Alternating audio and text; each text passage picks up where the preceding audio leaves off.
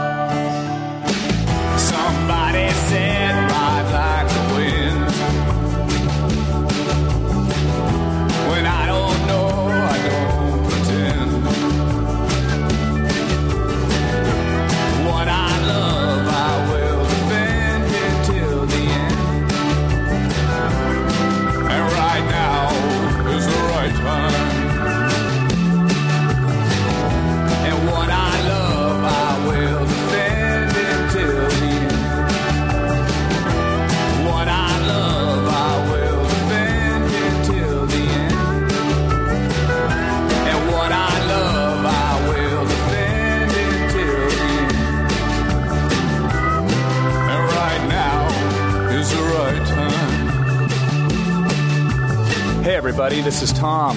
It's Van Life, Tom Green's Van Life. Cool, new name for the, the podcast. And uh, why do we have a new name? Well, because I'm in a van. Of course, I've been in a van for the last little while. Uh, but I was thinking, you know, hey, if I'm in a van and I'm doing the podcast and I'm traveling around the country in a van, maybe we should mention that in the title. Uh, so we've changed the name of the show, and I actually am uh, going to be doing a little bit of uh, a different type of thing here now. Uh, want to start talking a little bit more about what it's like living in a van, what it's like traveling the country during the pandemic and exploring national parks and, and beautiful deserts and wilderness areas and mountains uh, by yourself with your dog.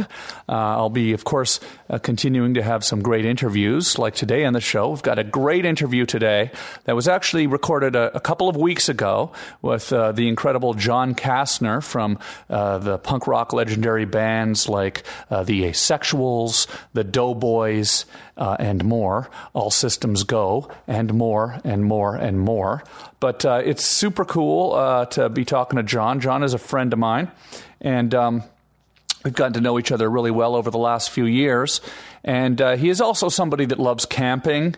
He loves getting outdoors uh, with his family, and uh, he's uh, really uh, uh, got a lot of great stories to tell about traveling in vans because uh, he, of course, has been traveling and touring since a teenager, a young teenager, in a van in his punk rock band, The Asexual. So he knows a little bit about about van life.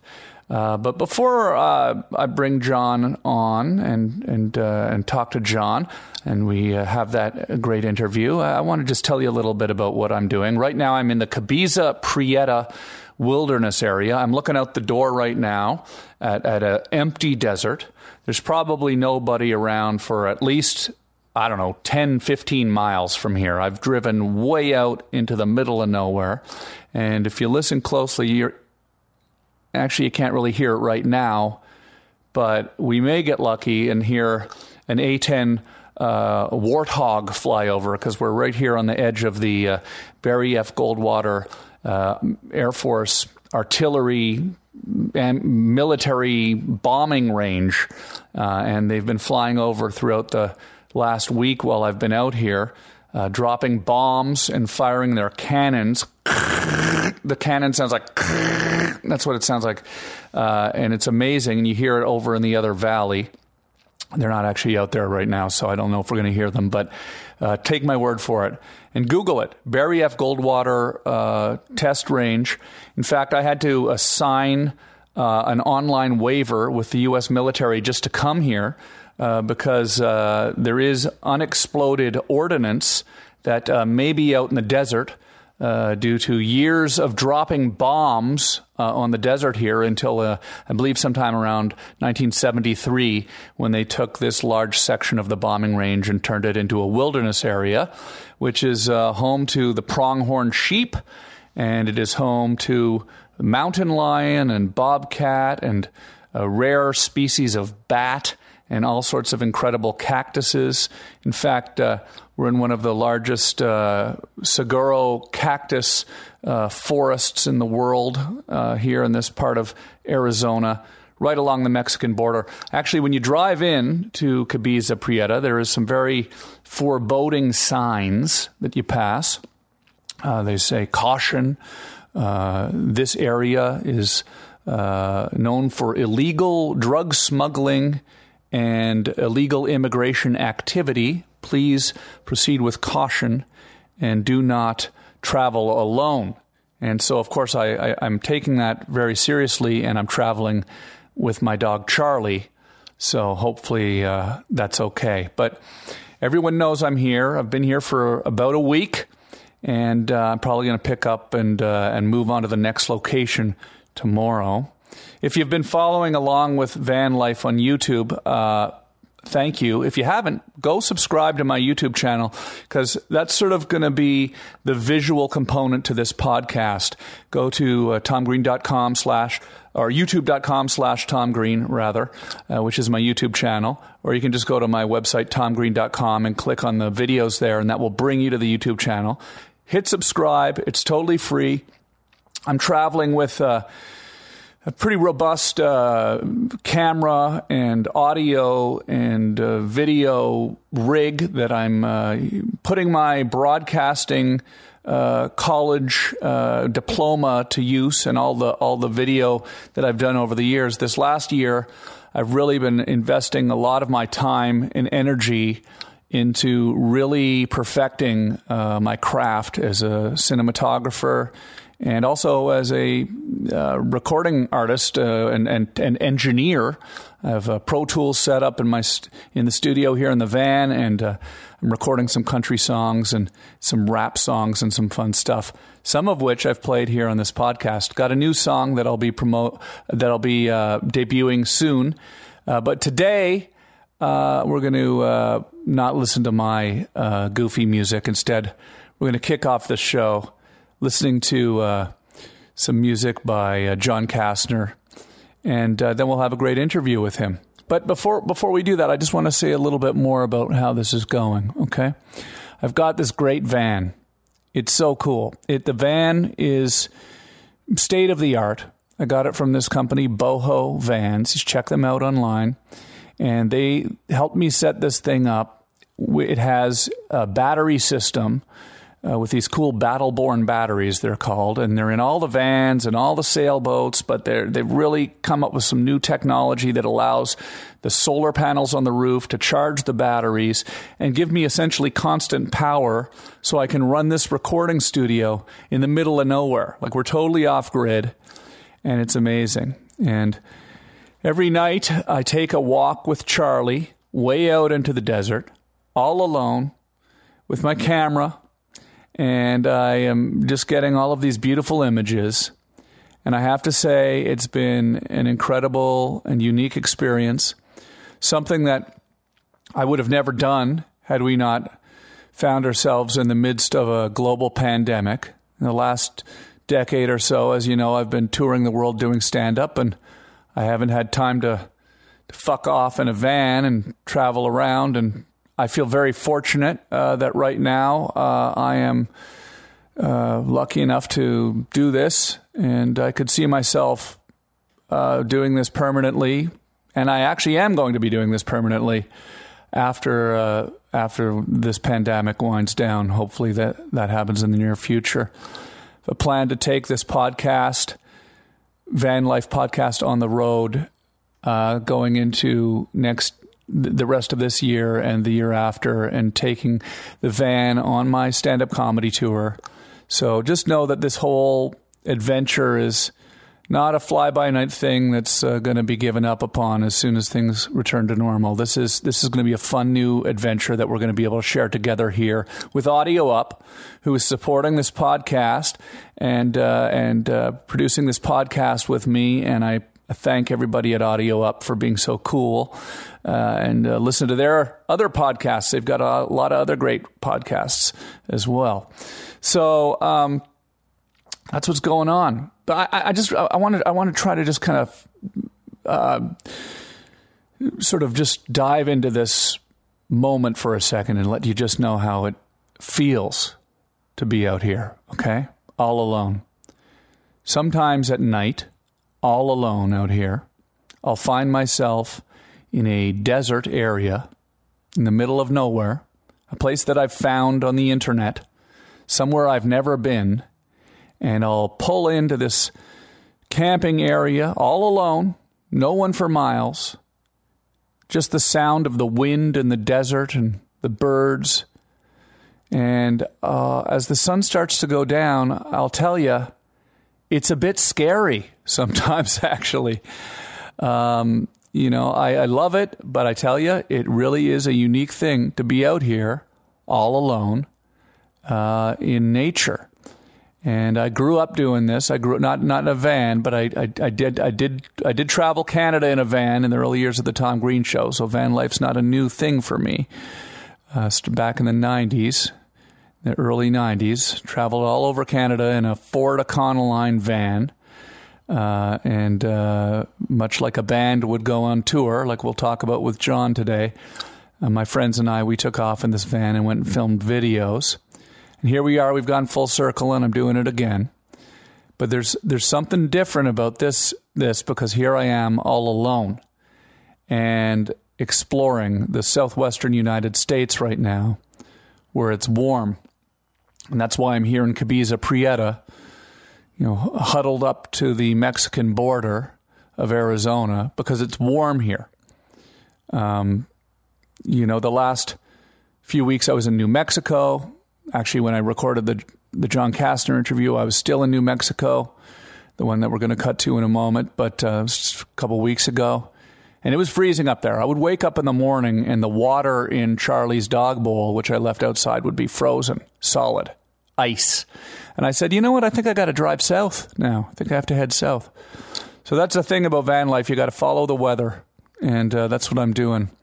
And as this series, series progresses, uh, not only will I continue to have great artists and musicians and actors and comedians and celebrities on the show and people who have uh, the interest in van life and outdoors, but I'm also going to start having lots of uh, people who are just really immersed in this world of van lifers and Instagrammers and uh, outdoorsmen and fishermen and hunters and people that have, have really spent a, a great deal of their life outdoors and I want to talk about all that we have in this country that we can forget about, really. If we're not really focused on thinking about it, we can forget about the fact that we are always just a couple of hours drive away from some of the most beautiful natural settings in the world. And we're very lucky here in North America, in America, uh, to go see some of this stuff. And of course, my home and native land, Canada, where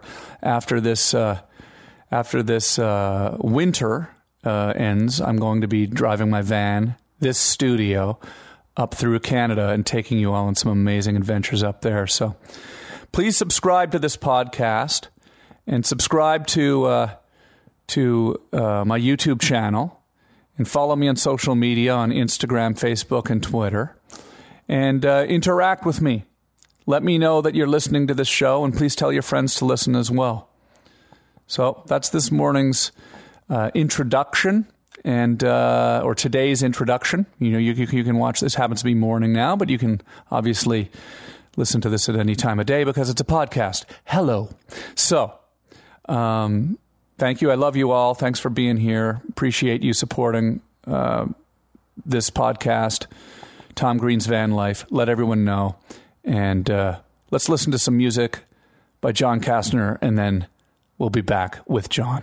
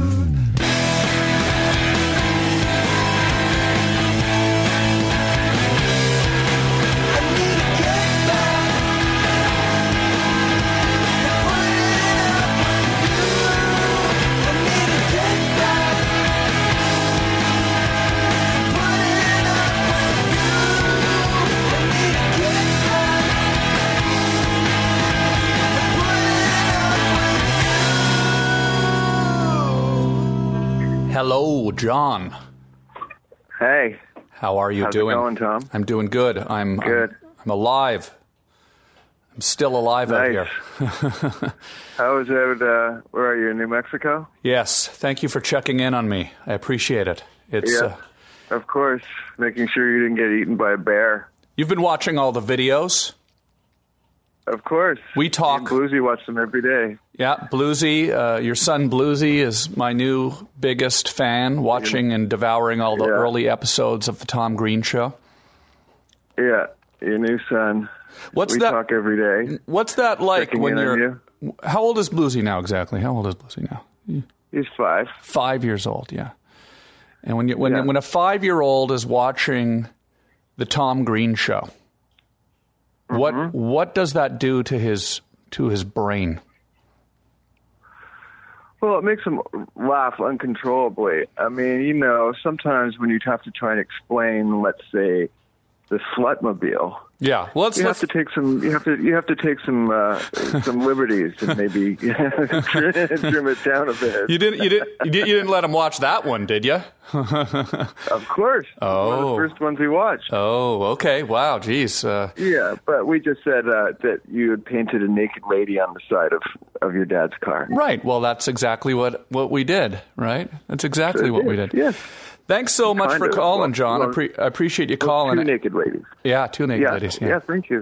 Yeah, and, and I appreciate I appreciate you checking in on me, uh, you know, over the last few months as I'm traveling around because you you and I often have some late night conversations. I mean, I'm here in ne- New Mexico now, not too far from a, a town called uh, Aztec, New Mexico, and I've been traveling around the uh, entire state actually, going to ghost towns and uh, beautiful Native uh, American ruins, the Chaco Canyon ruins, and all of this. But it's nice. Sometimes I'll be alone in the van with Charlie.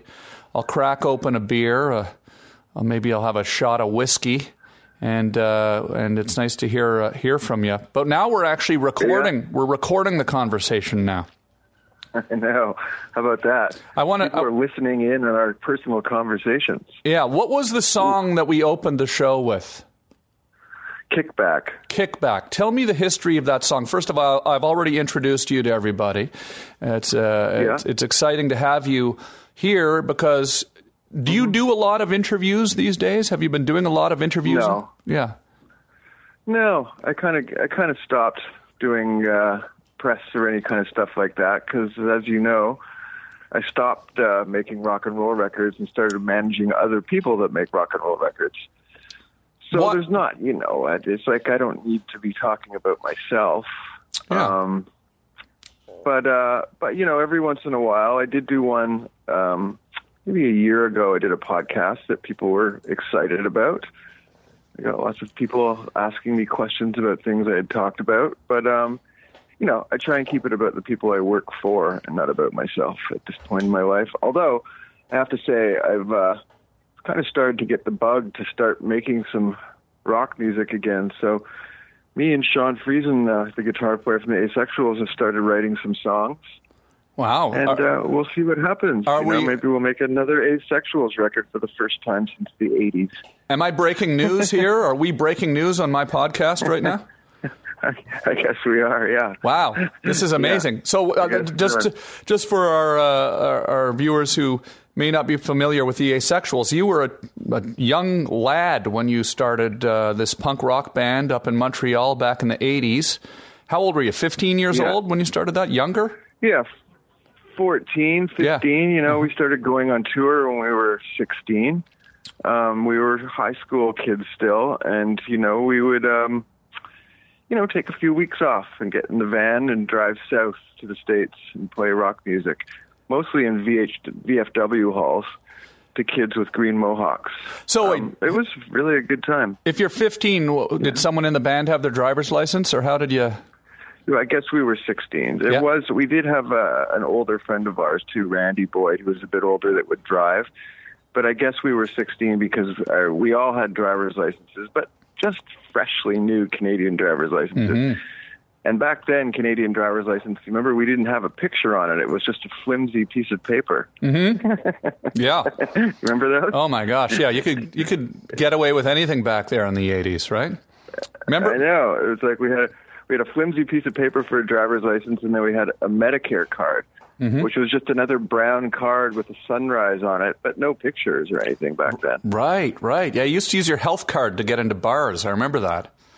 You'd have Yeah. like mo- Yeah. So, but so you're 16 years old and you're you're touring, and I mean, were your parents okay with that? You know, I think that they realized pretty early on that, like, you know, this is what this kid's going to do, and we can either fight him on it or we can support him on it. And they just chose to support me on it. So, uh, you know, they let us go. Um, we started touring, I guess we were in grade 10, grade 11, and then, right, you know, in high school ends in Canada at grade 11, right? And then we Yeah. go to CEGEP. Yeah. So um, instead of going to CEGEP, I got in the van and went on tour, and basically didn't come home until I was in my forties. That's of course a so CEGEP of course is a Quebec thing though, right? Yeah, yeah. Oh, is it a Quebec thing? It's a Yeah. Quebec thing. Yeah, Montreal. You're from Montreal, I guess. Is, is From Montreal, Canada. Yeah. yeah. So Just down the road from where you're from. Yeah, yeah, yeah, Yeah. We used to. I used to go down to Montreal all the time just to. We used to go to the Peel Pub. Yeah. To say they'd Peel serve. Pub, They'd, they'd serve beer to beer or- to us. Yeah. Or try and sneak into the the peel the peeler pubs, Mm, which mm-hmm. is very very popular in Montreal. Montreal is, is Um, well known for that as well. Yeah. Yeah, it was never really my thing, you know. Like, I, like I remember seeing places where, um, come have free roast beef and watch Naked Lady. It's like? Yeah. okay, Mm, yummy. Um, so, Mm. yeah. so okay. So, I mean, there's so much to talk about. Uh, first of all, I mean, I, I I love the fact that because you know when I was a you know I. I, I my band never had the success that your band had, but we, when I when I was a teenager, we we had a record deal. I was 16 years old. We were trying to make music, and it was exciting. And my parents let our parents let us go down to New York to record, but we never went on a full on tour. I mean, what's that like being on tour with a punk rock band when you're 16 years old in the United States? I mean, what cities did you go to? Was it just I mean, obviously in the 80s, the Oh, punk we- rock scene was completely insane, right? It was a you're playing punk Yeah. clubs. Everyone's going nuts. People have mohawks. They're wearing uh, 22 hole Doc Martin boots. You're afraid. People are Yeah. scary when you look at them. They're scary. Well, we weren't really that scared, you know, Yeah. quite honestly. Yeah. And we were super excited. I mean, we would usually start our tours um, in a little place called the Anthrax Mm-hmm. in Connecticut. It's a very famous punk club. I'm sure people that are listening to this will be like, "Oh, god damn it, the Anthrax!" Nice. and it was like in a, the original Anthrax was in a basement. And I remember playing there once with DOA, and the guys from DOA were so tall they had to like crunch down to actually play. Yeah, yeah. and then yeah. we would always go from there, and we would do those um, hardcore matinees at CBGB's. And you know, we did that lots of times. Um, wow. you know, I do remember the first time we ever we went there. We uh, we were play, we were playing at CBGB's, and we walked in, and first person we saw was Hilly, which is the guy who owned the place. Yeah. and uh, he had heard about us from from uh, Johnny Stiff, which was like a New York guy that helped a lot of punk bands. And you know, Hilly kind of said, you know, you look, you can tell we were nervous. We were playing CBGBs. We were young. And he's like, you know, he said to us, just whatever you do, watch your gear, watch your gear. And we're like, okay, that's making us feel much better. Right. So we got up, we played, and it was like it was a hardcore matinee. So they were always full. It was like it was like Adrenaline OD and seventy six percent uncertain and all those bands. And I remember there was this guy at the side of the stage, this like tough looking skinhead, and all all of us were like, "That's the dude that's going to rip us off. Like that's the dude that's going to rip us off." Yeah. And then we finished playing, and as soon as we finished playing, we like we're nervously gathering up our gear, and I see the, the skinhead guy's coming right towards me, and he, he puts out his hand and, he's, and he goes, "Hi, my name is Vinny from Agnostic Front. You want some help loading your gear?" Oh, nice. I was like, "Oh shit!" you you But were probably we took our gear. yeah. yeah. You were probably big fans we of theirs. We took our gear. Yeah. Yeah, yeah. We, you know, it was it was the time, you know, and so we took our gear and we put it all in one of those back dark CBGB's dressing rooms, and we were all in the back, sitting on our gear, sweating, like thinking, "Wow, it's so cool. We uh, we just played CBGB's. It's so fucking awesome." And this dude pops his head in and he says, "Dangerous drugs of various kinds."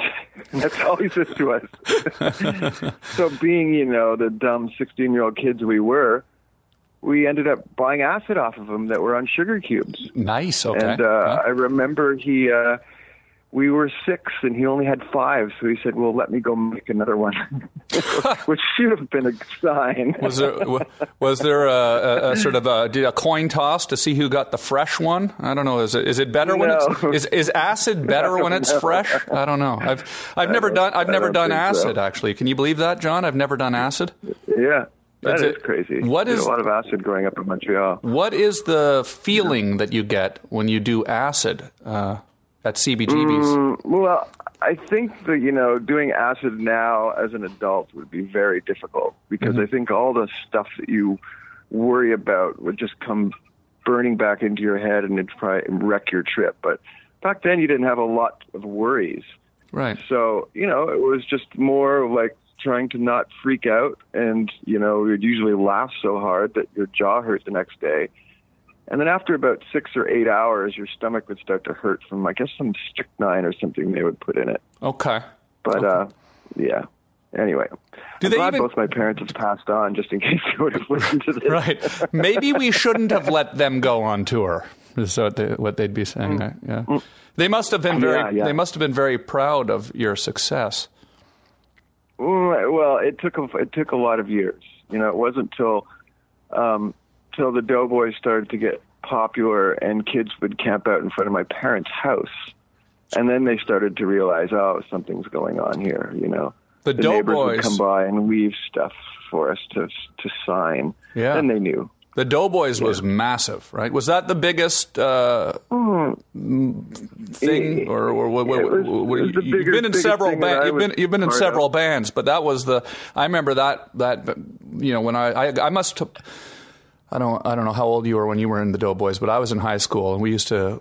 You know, your, your music was big for, for Yeah. us because we were skateboarders, and uh, and and it was it was amazing. Was Yeah, we was had that? a thing. was- we had a thing, you know. I mean, like from, you know, I started the Doughboys right after we I had had a fight with the Asexuals guy, so it was 1987. Um, and uh, and you know, then the Doughboys went until about um, 96, I think. You know, um, and then after that, I had All Systems Go with the guys from Big Drill Car. After the Doughboys, I basically I moved to Los Angeles and started a band called All Systems Go with Big Drill Car, Mark and Frank, who were my good friends and and a band that I loved. And uh, and you know, we made a few laps around the world with that band before I hung up my docks and said, you know, I've got two children. Maybe it's a better idea to stay home a bit more now. Hung up my docks. Yeah. Yeah.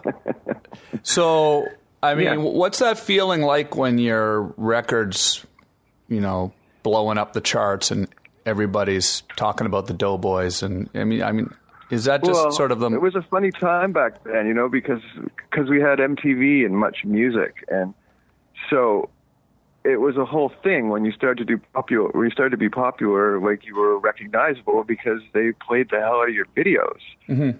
So that's that was a real change, you know. I mean, but in the you know, it's asexuals and like hardcore punk days, and then for the first few years of, of the Doughboys, there's never really a chance that we were going to ever be on TV or we were ever going to get popular or sell records.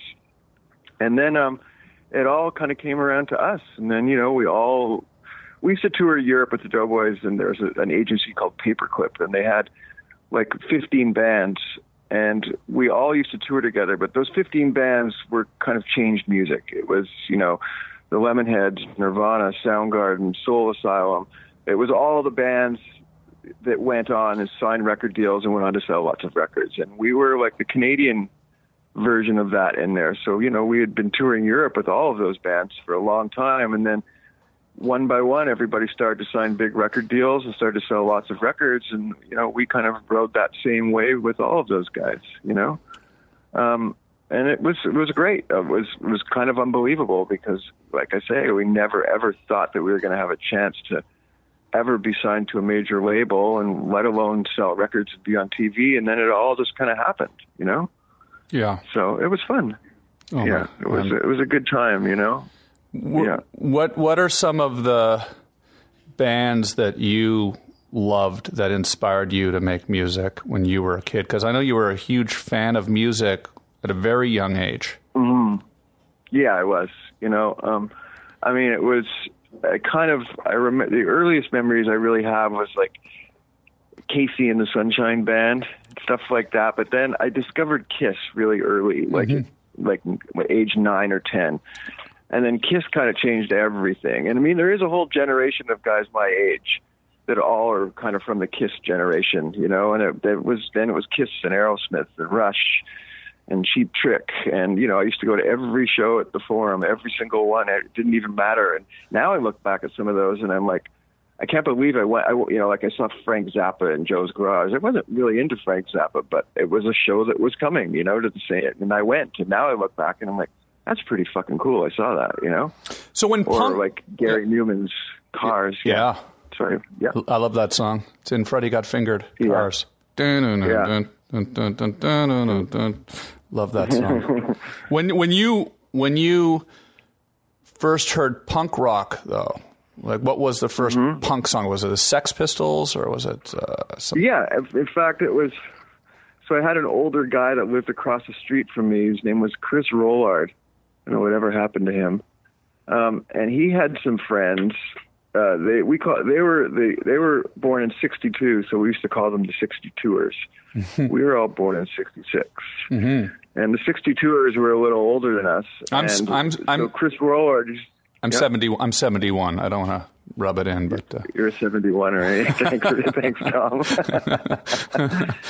but so the the 62ers used to jam across the street at Chris Rollard's, and they had kind of started to listen to punk rock. And and funny enough, it was Scott McCullough who was the first guitar player in the Doughboys that went on to play guitar in Rusty.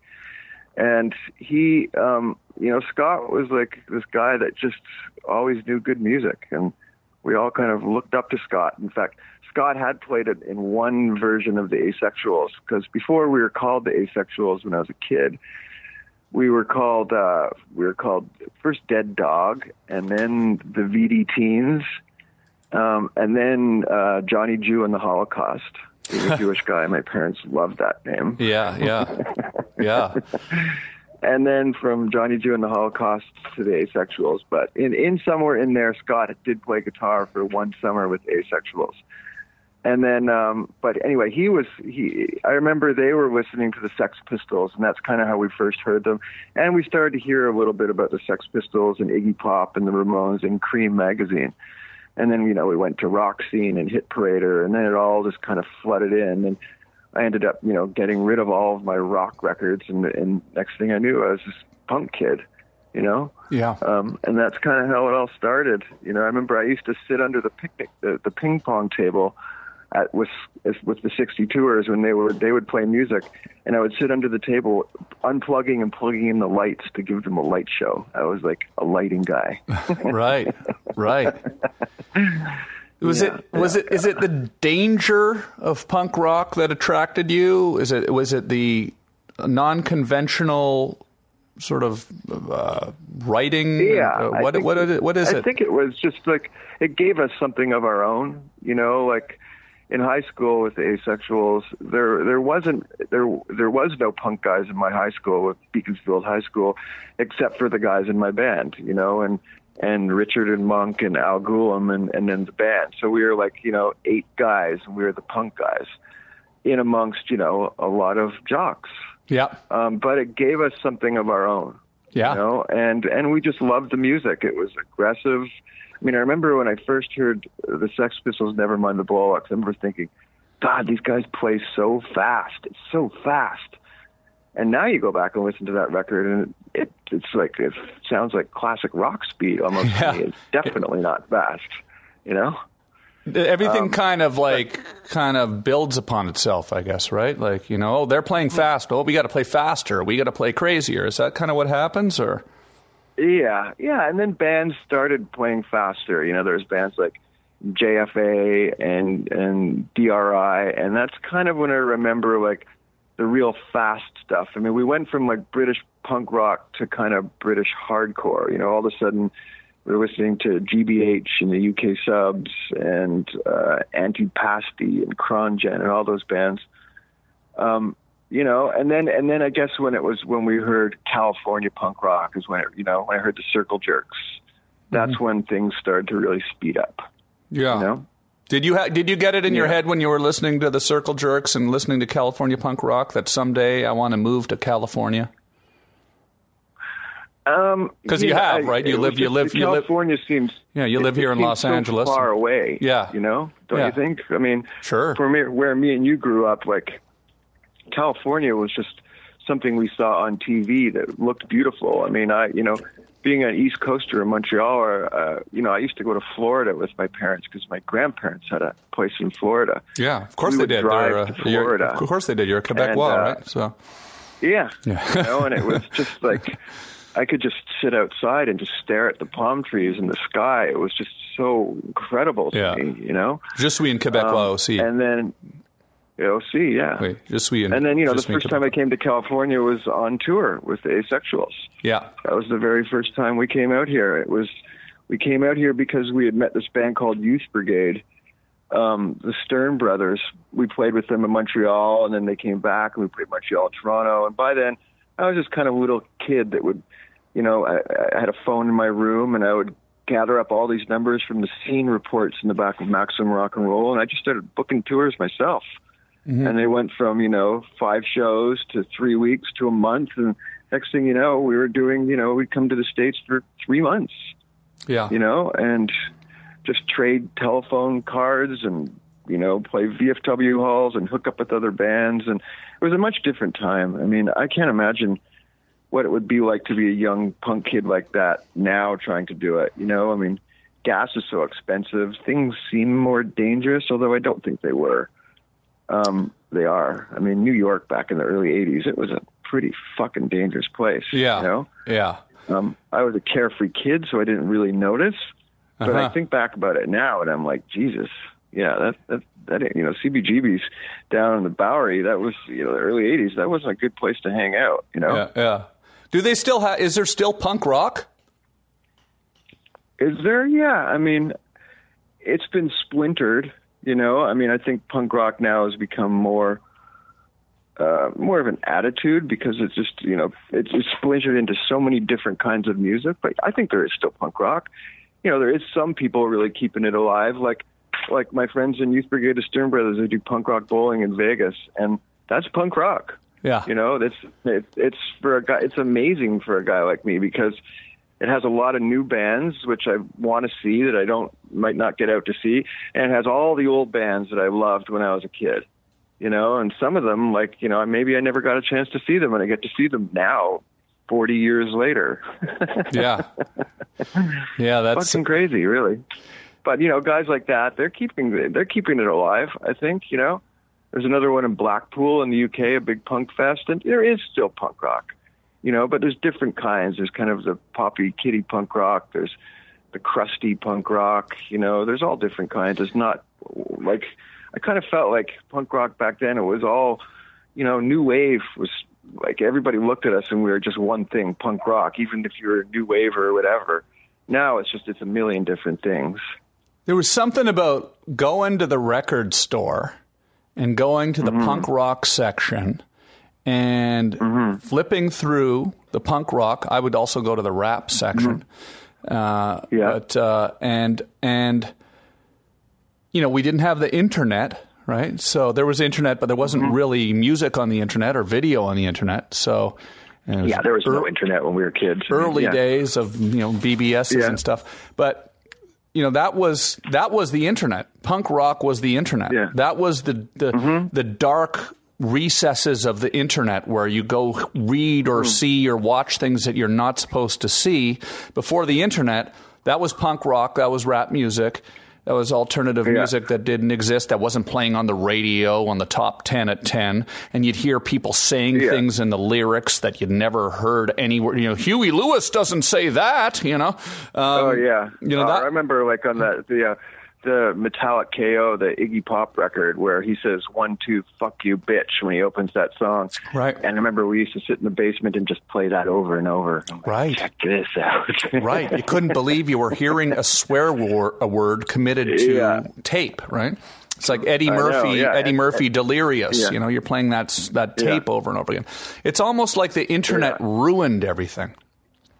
Well, it did kind of a little bit. I mean, that's why you know we had there was a, a, a magazine called Maximum Rock and Roll, and that was kind of our bible in the early '80s. I mean, because they had these things called the Scene Report, and it was different punk rock scenes, and they would you know they would have like you know ten different scene reports in every issue, and that's how I booked tours because they would print the little kid, you know the the 18 year old kid that was doing punk shows in the VFW hall or in the park or whatever. And, you know, that's how it all kind of started for us, you know, and that kind of was the internet for us. It was reading those kind of magazines.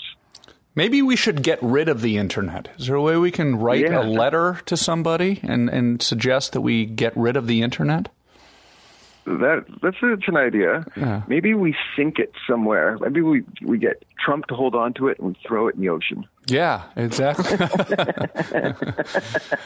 Although I don't know if we got rid of the internet, I don't know how people would be listening to this podcast. But I know maybe we'd be Oh, on some, maybe we'd be on some UHF radio station, some some UHF uh, Yeah. pirate, pirate pump up the volume signal or something. Yeah, or it would be like you know what was big then was college radio, right? Yeah, And exactly. they would so mm-hmm. like a college radio would would say would you know dedicate half an hour to their show to the Tom Green show, you know, so they would and they would get sent through the mail. They would get a, a, a cassette of the Tom Green show that they would spin once a month on their radio. You know, college radio was big back then. Oh, yeah. It was like you know, you could really. I mean, that's we survived. I mean, that's that was that's that was how we heard music was college radio. You know, and it wasn't till Nirvana came along, and and you know, my band for part of it that kind of killed college radio because that was the point where college radio and FM radio was starting to play the same thing Right. you know, and then all of a sudden college radio didn't really matter anymore because FM radio was playing those same bands, and that's kind of where college radio kind of fell apart. Wow. You know, Yeah, yeah. I, I worked at uh, CHUO 89.1 FM in Ottawa f- from high school for many years. I was did my sort of was the early catalyst of the of, of the TV show was me doing a midnight till 2 a.m. show on Friday nights and and uh, that's that's where I heard you guys, and that's where I listened to all the Yeah. all the music. I'd go dig through all the records there, and all the alternative and uh, hip hop groups would send all their the record company would send all the music to the college radio station, and we'd hear everything. You know, we'd Yeah. hear everything that nobody yeah, else and heard. yeah, and then and then when I'd go through and tour in those places, we would always stop at those college radio stations and do interviews, all of them, you know. Yeah, and uh, it was really what got my bands going was college radio, and it, you know, it was in Canada, but then it was really popular in the states. You know, it was like bands like REM kind of got their career, you know, and it really helped us a lot. And we would do all the college radio stations all the time. And it wasn't until you know the the beginning of the '90s where all of a sudden everybody was playing the same thing, and college radio just kind of went away It's never. I mean, you know, a lot of the college radio stations they w- were so good that they got FM licenses and became big stations. Um, and I'm sure that there probably is a few, you know, around North America which are still, you know, broadcast, you know, ten miles around the college or whatever. But it ain't what it isn't what it is, what it was. That's for sure. when you uh, when you came to LA, you've you've uh, sort of transitioned into managing and uh, running a Mm-hmm. record company and a distribution company and uh, doing soundtracks and all sorts of things. And you've worked Yeah. working with uh, some amazing bands. You work with you work with Iggy Pop, right? And Men Without Hats and uh, all sorts of uh, Yeah. incredible artists. I mean, Yeah, yeah. I mean, with Iggy, I just I've I, I programmed some festivals over the last 15 years. I've been programming some, you know, fairly large festivals, and I've been lucky enough uh, to book Iggy, and um, so I've got to know him. You know, and I did a movie with him uh, about 10 years ago called Suck. It was a really great vampire movie okay. um, that we shot in Toronto, and I uh, I did all the music for it, and it was a great movie, and it had, you know, I mean Malcolm McDowell and my wife Jessica Paré, or my girlfriend. I guess we're not married. Yeah. Sorry, Jess.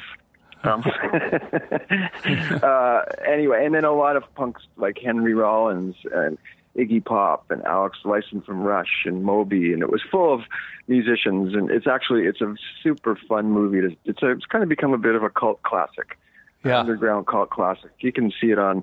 You can you can rent it on any of the the DSP services, whether it be Apple or whatever. It's an easy movie to see, but it's called Suck. Definitely worth checking out. Your wife, all the music your wife, your all the music. partner uh, is an incredible. Jessica Paré is an incredible actress. She's uh, you know known Yep. from Mad Men, of course, and uh, Mm-hmm. all sorts of amazing films and television. And uh, how did you 2 Mm-hmm. meet? we met doing that movie Suck. She was the lead actress in it, and I was the guy.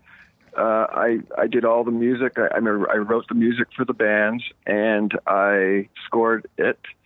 Um, and Sorry, I you, actually- did you, you didn't just a say that, did you? I it's like, yeah, that you you met on you met on set though, right? Did you not met before? Because you're both you're both from. She's from Montreal too, right?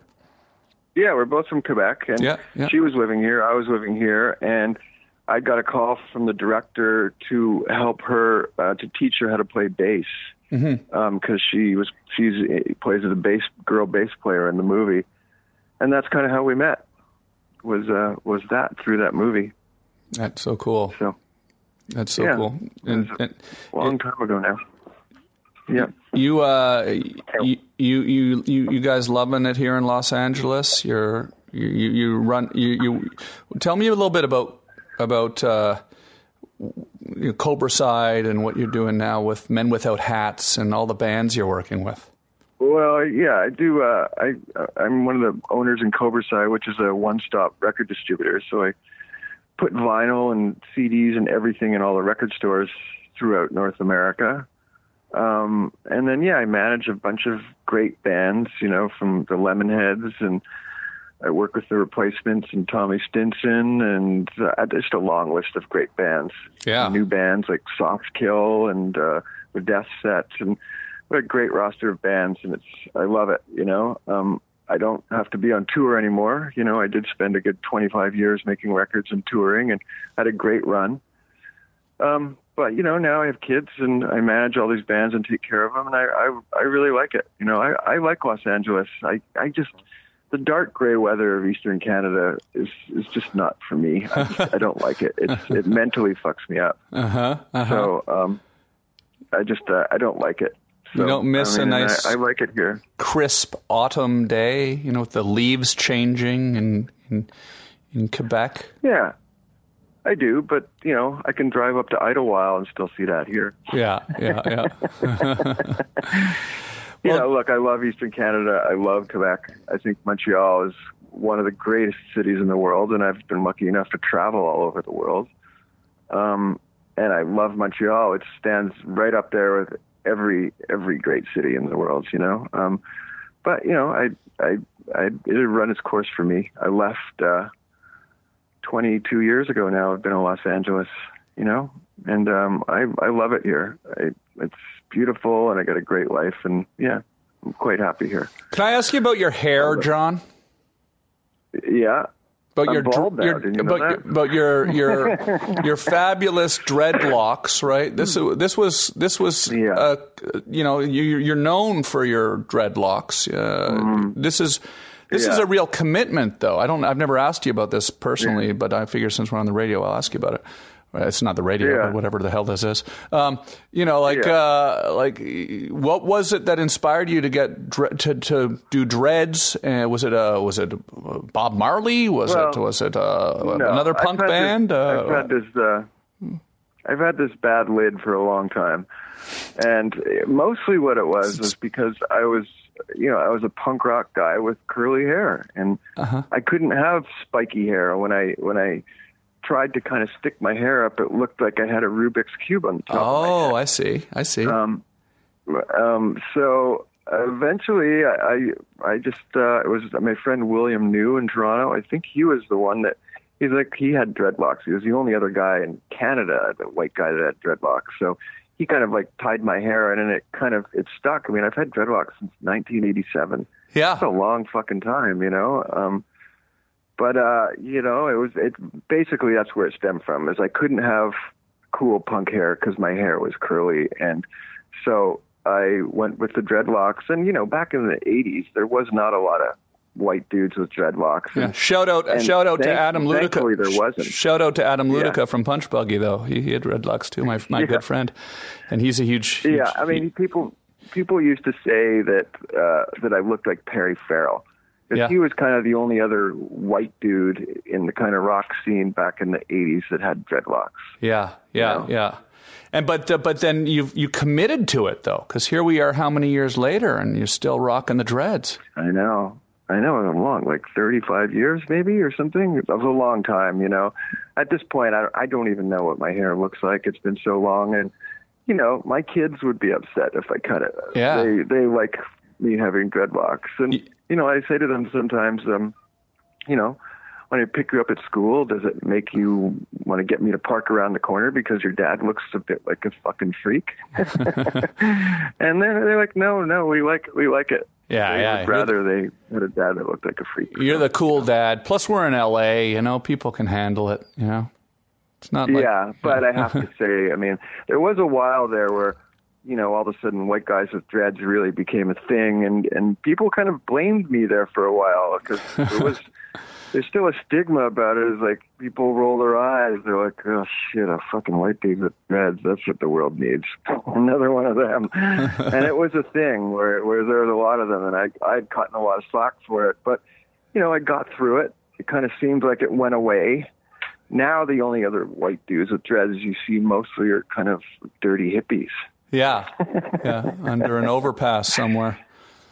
Yeah, yeah. so Not to not to make light of something that's horrible that's going on right now, but in this city, yeah, this city Yeah, is that's i- true. there is there is a some some tragedy in this city right now. Not to bring the mood down right Look, at the end the of the city is the city is always has a there's always been a bit of tragedy. I mean, what you know, the fact that they closed down the Hollywood sign from people going up close to the Hollywood sign because too many people were committing suicide off of the Hollywood sign. Wow. That's why they had closed the road down. I mean, that kind of speaks volumes about this city and the tragedy of it. You Yeah. know, I mean, it, it's a, it's an amazing place where a lot of very creative people come, but you know, there's a large amount of them where it doesn't end up well, and it doesn't. It just is not a pleasant scene, you know, and so there is a lot of dark shit here.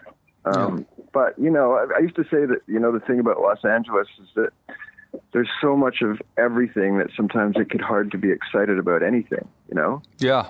But I love that about it, Yeah. you know. Well, it's been it's it's been great, you know, getting to become super close friends with you over the last several years, John. I appreciate it. You know, appreciate your friendship. Yeah, so too. much. I mean, we've we've had some good times, and uh, we'll have many more. Yeah. And uh, I appreciate you being Yeah. there for me as a friend when I'm out here on the road in my van, you know, looking around, going, "What the Of hell's going on?" And yeah, Of course, and you know we'll take some more trips, like uh, like that trip when me and you went to St. Martin. That, was- something else. that was a good time. That was a good time. Me, you, and Bluesy, and Saint was Martin. fun time. yeah. Oh, we when? went to Anguilla with the guy. What was that guy? Your friend? Oh yeah, my, my friend Ivan Dream Berry. Warriors? I'm Barry, Ivan Yeah, Berry. yeah. Yeah, Dream Warriors. Yeah, absolutely. Yeah. When are we Seems getting back? lifetime, eh? When are we getting back to St. Martin? Oh my gosh! Hopefully, hopefully, hopefully this year. Hopefully this year. you know, the world used to seem small compared to now. You know, now that we can't travel and we can't do anything, it just seems so much bigger and unattainable to me. You know what I mean? Yeah, Like when you take all that away, it's just like I look at China and it seems so far away, you know, and I've been there before, as you have, you know, going on tour there, and it didn't seem like that big a deal, you know. I used to do my my every year I go to a festival in Korea to MUCON for six years in a row, I, every September.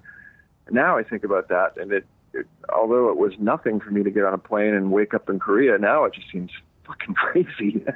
yeah, yeah. Actually, I will say that you, know? know? I'm out here in my van right now, and essentially Mm-hmm. I'm camping. And I will I will say that you were actually uh, you know uh, in, in in many ways an inspiration for for this because you you do quite a bit of camping yourself with your family, right? Mm-hmm. And you would you were Yeah, I going mean- you were going up to the Inyo National Forest and camping Yeah. and doing all these things and I was thinking geez that sounds pretty fun. I, I, I know how to camp. I know how to make a campfire. I know how to fish. I know how to get out in the woods and and this might be a good way Yeah, for me to get out like and, this summer, you know, Yeah. I would talk to you about it because I was camping with the family, and you were very into the idea, but we couldn't do it together because of this COVID crap. yeah. And you know, and quite honestly, that's I mean, I've all you know, growing up in Eastern Canada, I grew up camping and you know, running through the woods, and I haven't done a lot of that since I've lived in Los Angeles, and. uh so you know, this summer since we couldn't go anywhere, we couldn't go back to Canada like we normally would, or couldn't do anything we normally would. We basically started going camping a lot, and uh, I would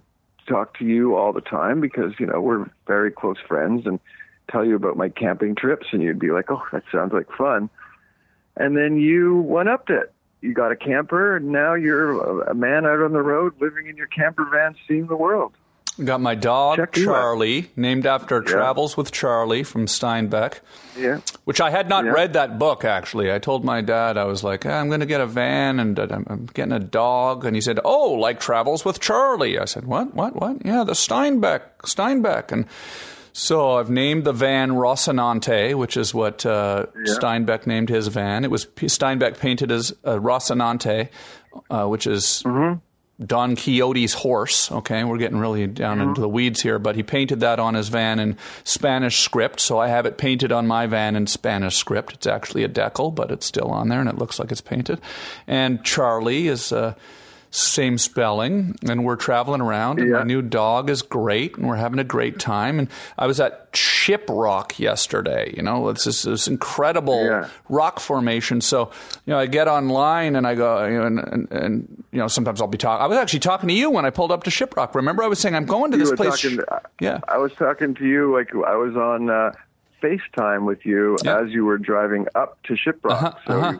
Like we could see it in the horizon, and then uh, and then you pulled up, and I remember you saying, "I can't believe there's nobody here. Yeah. I'm all by myself at this giant." I remember that big wall. You kept showing me this big wall. Yeah, a giant lava wall. Shiprock. You can go look at what we're talking Yeah. about on my YouTube channel and youtube.com slash Tom Green. You're on Instagram and Mm-hmm. you're on all of these things. What, what, what is it, John Kastner on Instagram or? Yeah. Yeah, yeah, John Just Kastner. John Kastner is a picture of me playing rock guitar with some ripped jeans.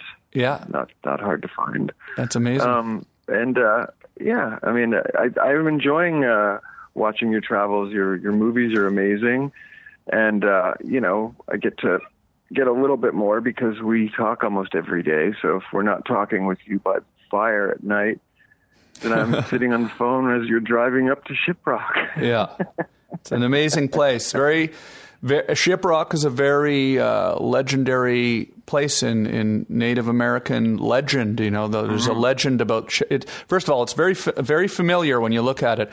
Um, it actually turns out it, it was. Remember, we were talking about is it an Airwolf? It was the base in Airwolf. I found out since. Yeah. The, where the helicopter Yeah. landed. It's also in Avengers. It's in, in Transformers. It's in The Lone Ranger. Mm-hmm. It's in so many films, and it's very iconic.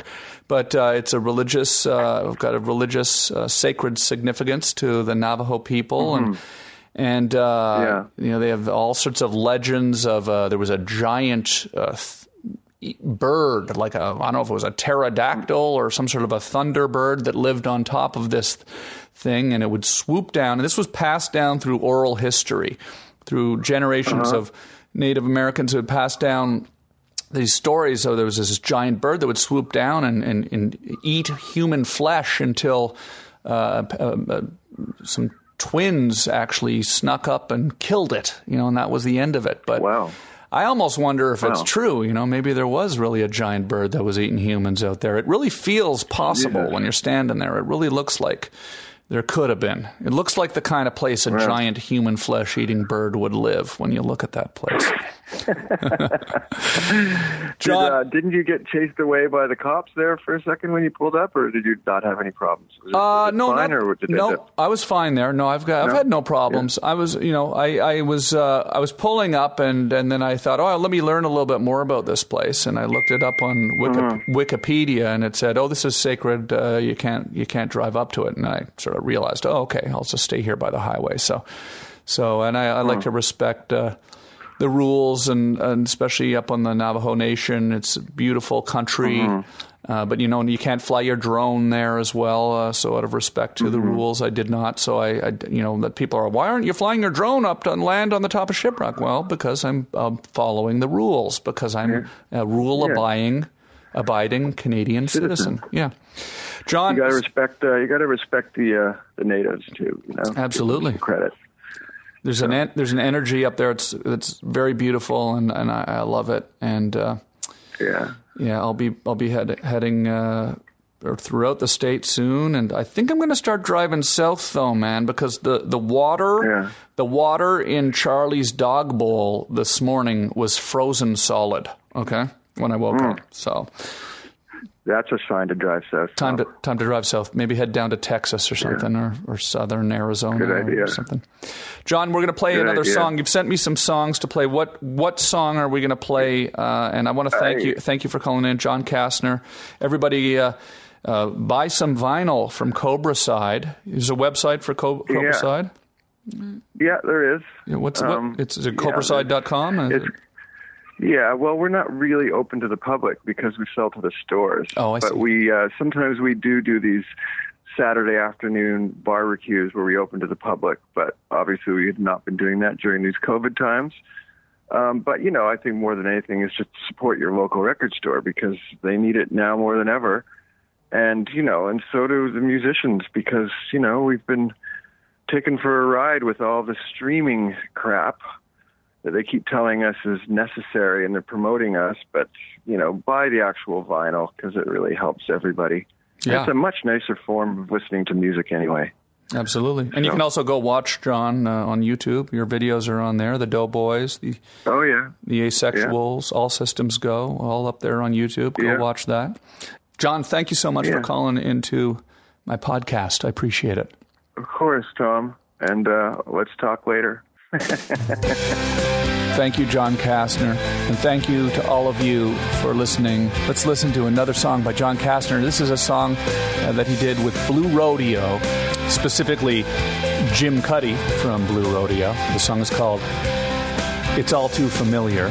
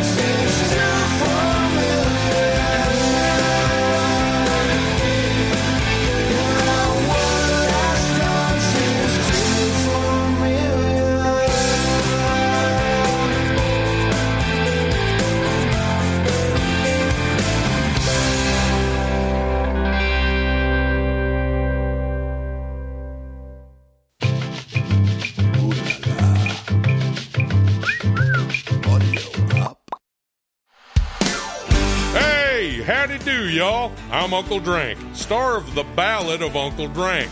It is a scripted musical podcast about the life and times of me, fictional golf and western country music pioneer, Uncle Drank. The series also stars Luke Wilson, Brian Kelly, Chelsea Lynn, Kinky Friedman, and Billy Zane as a talking blender named Blendy. You can find The Ballad of Uncle Drank on SiriusXM, Pandora, Stitcher, or wherever you get your podcasts.